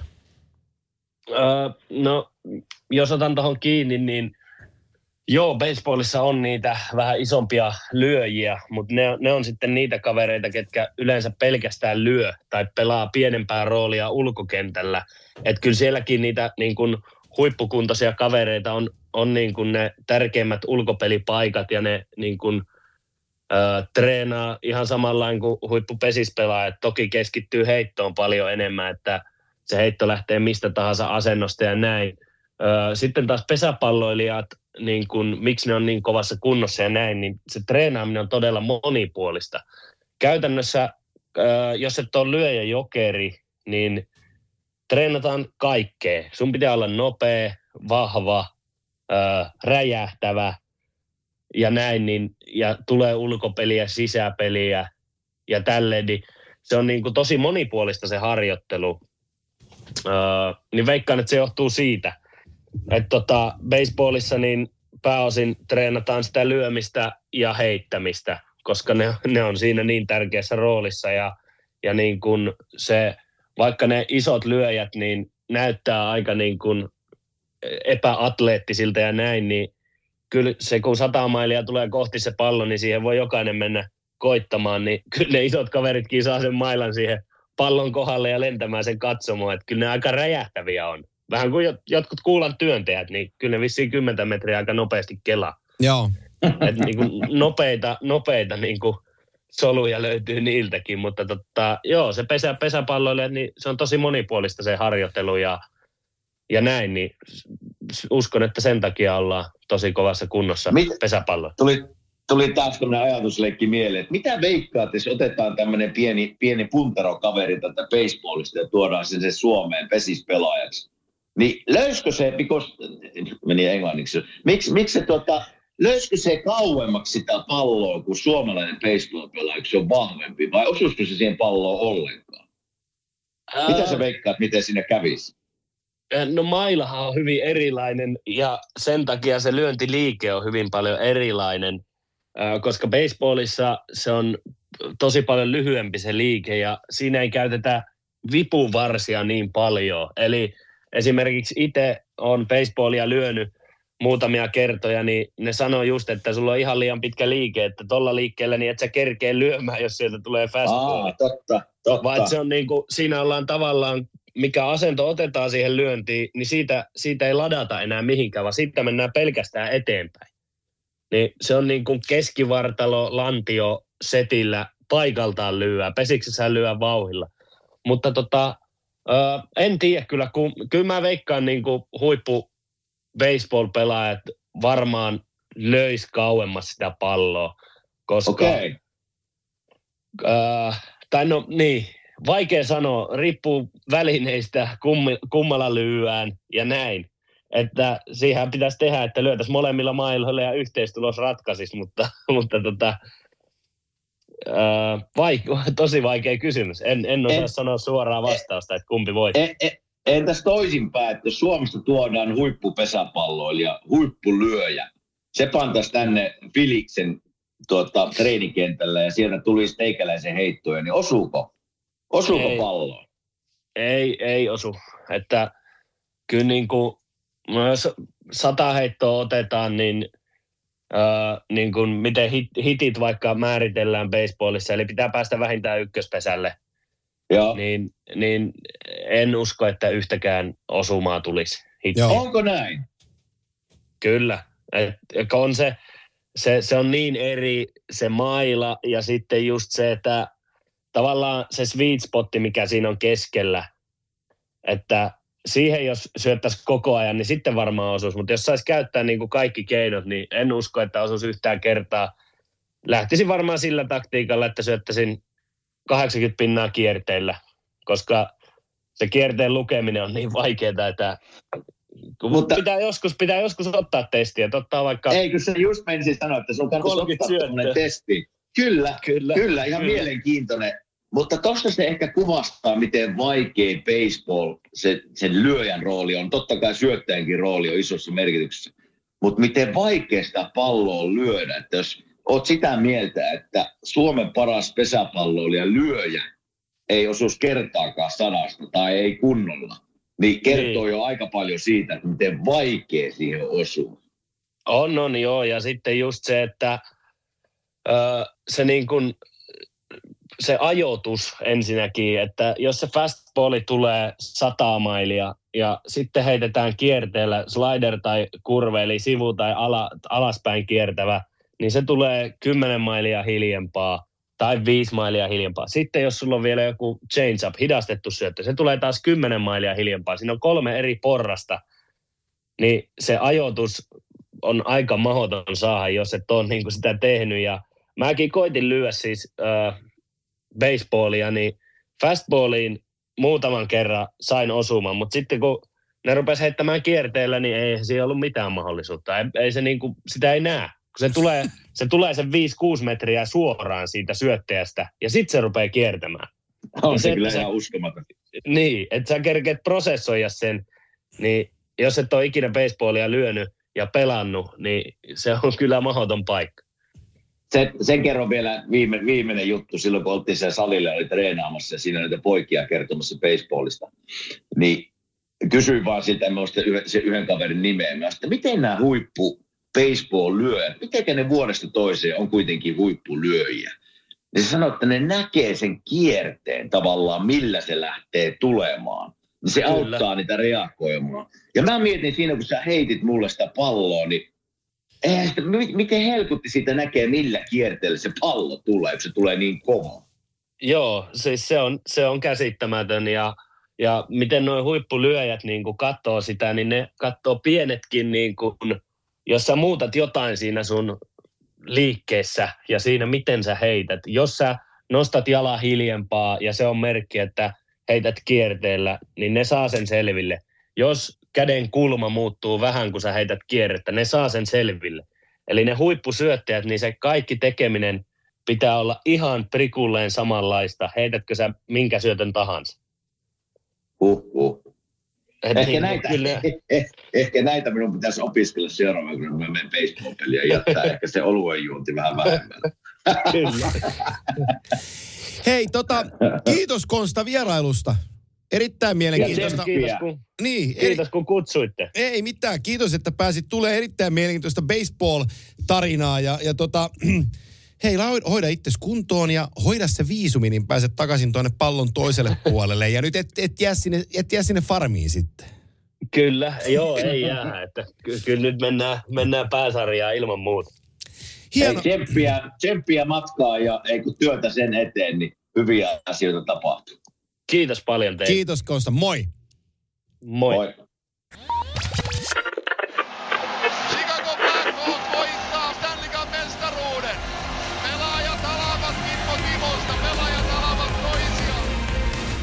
On yksi pieni juttu, joka keikkuu Ikean myyntitilastojen kärjessä vuodesta toiseen. Se on Ikeaa parhaimmillaan, sillä se antaa jokaiselle tilaisuuden nauttia hyvästä designista edullisesti. Pyörykkähän se! Tervetuloa viettämään pyörykkäperjantaita Ikeaan. Silloin saat kaikki pyörykkäannokset puoleen hintaan. Ikea, kotona käy kaikki. Pyörykkäperjantai! Se on Kimmo Timonen, joka saa toisena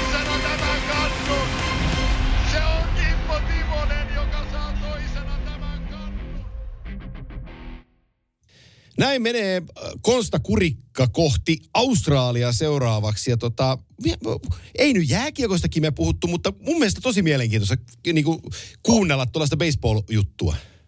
On siis todella mielenkiintoinen vieressä tarina, että haluaa olla ensimmäinen suomalainen baseball-pelaaja ja syöttäjä, niin kova on tavoite, mutta minä tykkään ihmisistä haaveita ja unelmia Kyllä. niin kuin om- omalle elämälle ja uralle. Ja se vaatii, hei töitä pitää tehdä vähän onnea matkalla ja pysyä kunnossa, koska Kyllä. mä tiedän täällä, että se syöttäjän rooli, niin kuin just niin kuin Kosta sanoi, että menee kyynärpäin ja olkapään ja Joo, juu. ja semmoiset, että Ja- pysyy kunnossa. Ja kun puhuttiin... Mutta hienot haaveita ja unelmia, Ja niin kun- ei kun töitä niiden eteen. Joo, ja kun puhuttiin siitä pesäpallolle fysiikasta ja Konstan treenistä, niin hän, Konstallahan tapasit hänet, niin hartiat on metrin levyiset ja, ja tota, fy- fysiikka on. On. sitten ihan älytön, että kaveri on kyllä niin kuin ti, On. ti, tikissä, että ihan, ihan pro-urheilija on kysymyksessä. Niin ja se, se on jännä, kun me siinä sitten heiteltiin vähän siihen, ennen kuin hän rupesi heittelemään kovempaa, niin, niin sitä itse luulee, että hei, tämä, mä otetaan pallon käteen tästä Joo. ja mä heitän vähän kovempaa tuosta sinne. Ja samaan tein minä tunsin olkapassi, jotain meni rikki. ja sitten kun mä katsoin omaa heittoa videolta, mä että voi hyvä, että on vankeen näköistä. Siinä ollaan. kun nämä tulee ja sitten kun nämä tuli ja ne rupesi venyttelemään, tiedätkö, pienellä painolla olkapäitä, kuminaalla olkapäitä, niin mä näen, että mitenkä notkeita ne on Joo. ja mitenkä notkeessa kunnossa pitää tavallaan olla kaikki paikat. Että kyllä se, vaikka kuvittelisit, että niin kuin heitellään palloa tuosta vaan, mutta kyllä se vaatii hei paljon, paljon sinne taakse ja just semmoista luonnollista notkeutta ja töitä. Hei, meillä on viimeinen vaihe luvassa tänne päivän kimanttia. Tässä tulee vähän pidempi jakso, mutta ei se mitään. Me mennään siihen toki Beelyn kautta. Meidän yhteistyökumppani Beely Fi on se sivusto, johon sun kannattaa mennä. Beely on moderni, fiksu ja huoleton vaihtoehto auton omistamiselle. Ja hei, Beelyn hintaan sisältyvät aina huollot, korjaukset ja katsastukset. Ne on aina niin kuin matkassa mukana. Sitten sä saat Beelyn kautta myös autolle lisäpalveluita. Sä saat Beely-maksuturvaa. Kotiin kuljetus on maksuton. Sä saat vakuutukset ja liikkumisturvat ja muut edut Beelyn kautta hommattua helposti. Ja tota, ajan vapaammin Ota autopalveluna, se löytyy beely.fi. Sieltä lisää autohommaamisasioista, niin, niin iltasella kun oot kimanttia kuunnella ja pääset himaan, niin tutustu ihan kurillas tähän beely.fi-sivustoon, niin näet, että mitä vaihtoehtoja siellä olisi just sulle autojen, auton asian, autoasian ympärillä. Ja, ja tota, voit myös muuttaa vanhan autos rahaksi beely.fi-sivuston kautta. Eli jos oot hukkaamassa omaa autoosi, tsekkaappa beely.fi, niillä on sulle ehdotus. Ja tota, Beelyn kautta me päästään sitten vastaavasti meidän seuraavaan vaiheeseen. Piti olla tänään se Q&A kakkososio, mutta tämä meni niin pitkäksi, että ei, eipä ole. Mutta ennen, ja, ennen joulua varmaan pidetään yksi Q&A-jakso. Kun, kun ei päästä, kun kysymyksiä on niin paljon.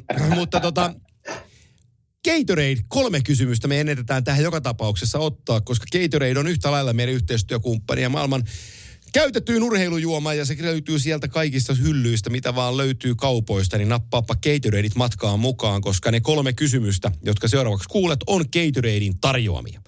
Ensimmäisen Gatorade-kysymyksen esittää Jerry Järvinen. Minkä takia NHL tai ylipäätään kaikissa jääkiekkosarjoissa jaetaan maalista kakkossyöttö? Itselleni ei tule mm. mieleen muita urheilulajeja, missä näin tehtäisiin. Tuntuu oudolta, että maali ja kakkossyöttö ovat pisteiden valossa yhtä arvokkaita. Onko taustalla jokin syy? Tämä on Jerry hyvä kysymys. Helkutin hyvä kysymys. Joo, Kimmo Setä voi vastata ensimmäisenä. Kimmo Sedällä ei ole mitään tietoa, missä on kakkossyöttö. joo, joo, ei mullakaan. Siinä on minun oma reuna. Ei mulla ole mitään tietoa. Koska se, Jerry on ihan oikeassa, että No totta kai, totta kai maaliin vaatii, to, niin kuin jos omaa uraa miettii, on paljon kakkossyöttöjä tavallaan ylivoimalla saanut.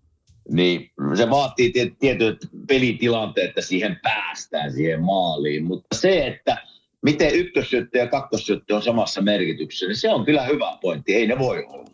Joo, ja, ja siis mä selitän sen sillä jääkiekossa, että esimerkiksi otetaan omasta päästä, kun lähdetään liikkeelle, puolustaja voittaa ensin kaksinkamppailussa kiekon omalle mm. joukkueelle. Sitten se painien alta nostaa jalalla, avaa pitkän pystysyötön josta tulee kaksi ykkönen omalle joukkueelle ja se kiekollinen syöttää vielä takaovelle ja sieltä tulee maali. Niin tuntuisi vähän mm. tyhmältä, että se toinen syöttäjä, se puolustaja, joka on tehnyt leijonan osan, että se maalipaikka tulee, ei saisi siitä pistettä. Eli usein Kyllä. jääkiekko on niin nopea peli, että se kiekko vaihtaa omistajaa tiuhaan, niin sillä saadaan enemmän merkki, merkautettua niitä pelaajia, ketkä on osallisena maaleihin, niin se ehkä selkeyttää, ainakin mä selitän itselleni sen näin.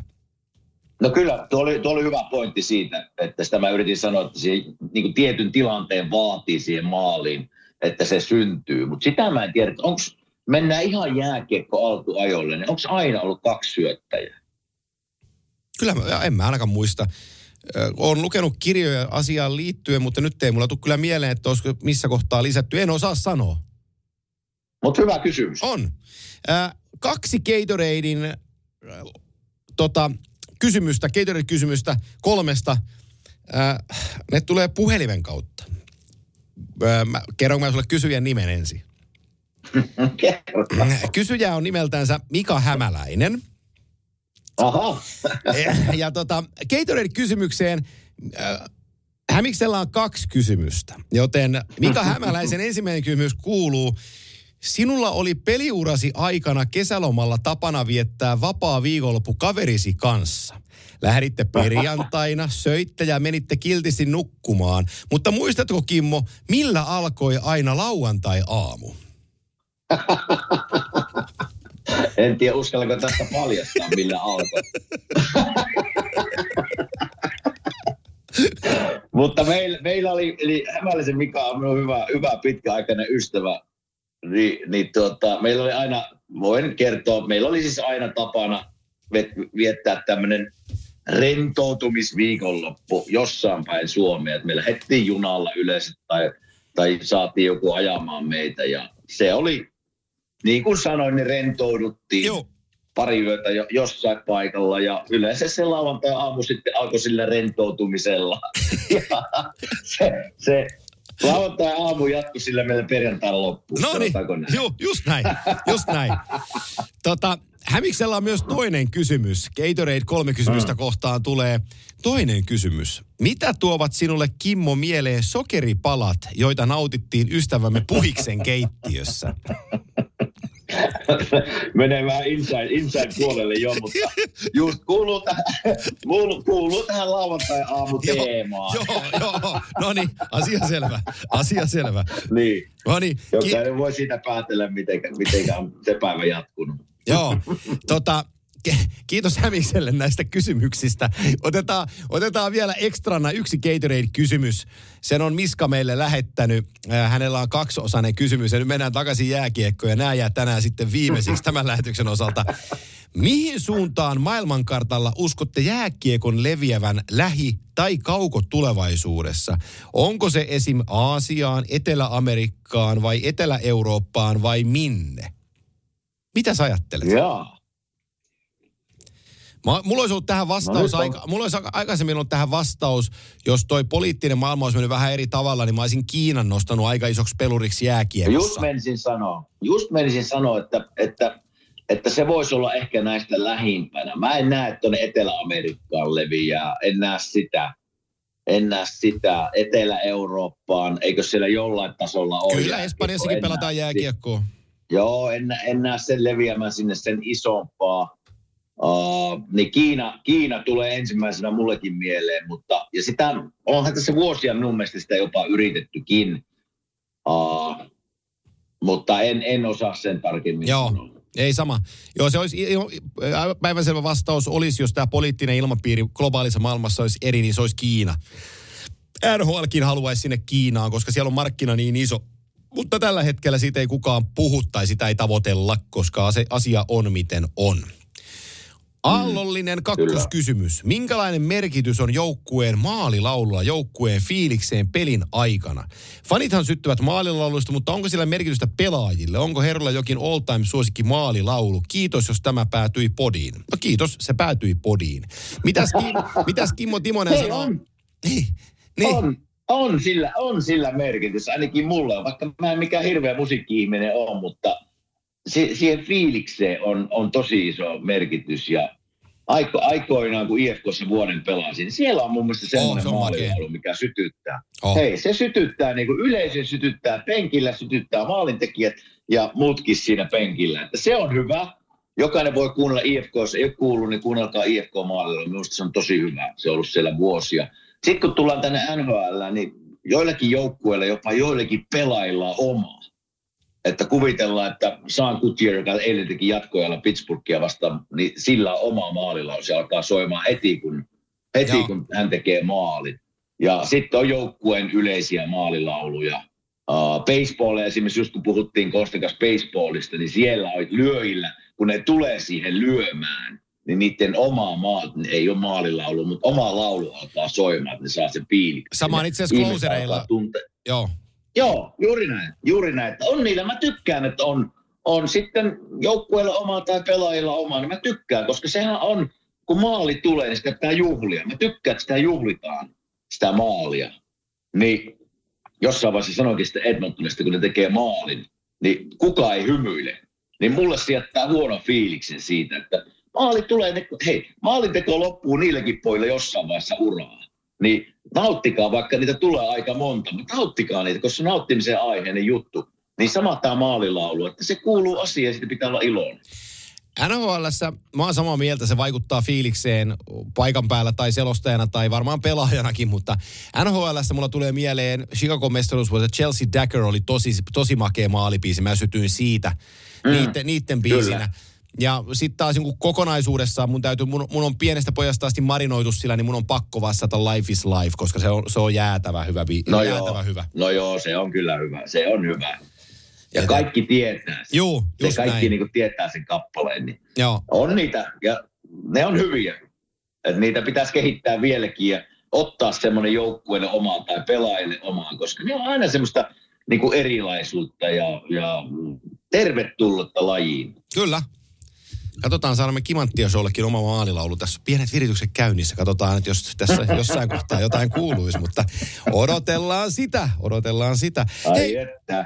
me aletaan olla maalissa tämän jakson osalta. Me varmaan pari kertaa Hyvä. vielä ennen joulua tässä höpötellään ja sitten jouluviikolla pidetään vähän taukoa ja mennään seuraavan vuoden puolelle, mutta pari jaksoa tämän lisäksi on vielä tämän vuoden puolella tarjolla. Aina, kyllä mä sillä lailla 7, 14, 20, kyllä me tehdään kuule vielä kaksi jaksoa ennen joulua. No niin, sillä mennään. Niin tota, Sillä mennään. Tämä on tässä paketissa. Kiitos sulle hei. Ja mitä, Hyvä. mitä viikko pitää muuten sisällään?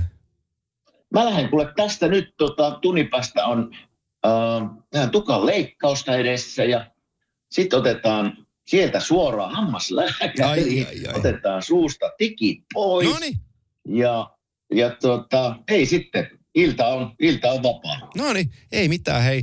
Tsemppiä päivään tukkalääkärille ja hammashoitolaan ja tota, pidä lippu korkealla perheen kanssa koko viikko. Samoin. ollaanhan koodissa, niin palataan ensi viikolla.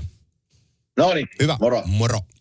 On yksi pieni juttu, joka keikkuu Ikean myyntitilastojen kärjessä vuodesta toiseen. Se on Ikeaa parhaimmillaan, sillä se antaa jokaiselle tilaisuuden nauttia hyvästä designista edullisesti. Pyörykkähän se! Tervetuloa viettämään pyörykkäperjantaita Ikeaan. Silloin saat kaikki pyörykkäannokset puoleen hintaan. Ikea, kotona käy kaikki. Pyörykkäperjantai!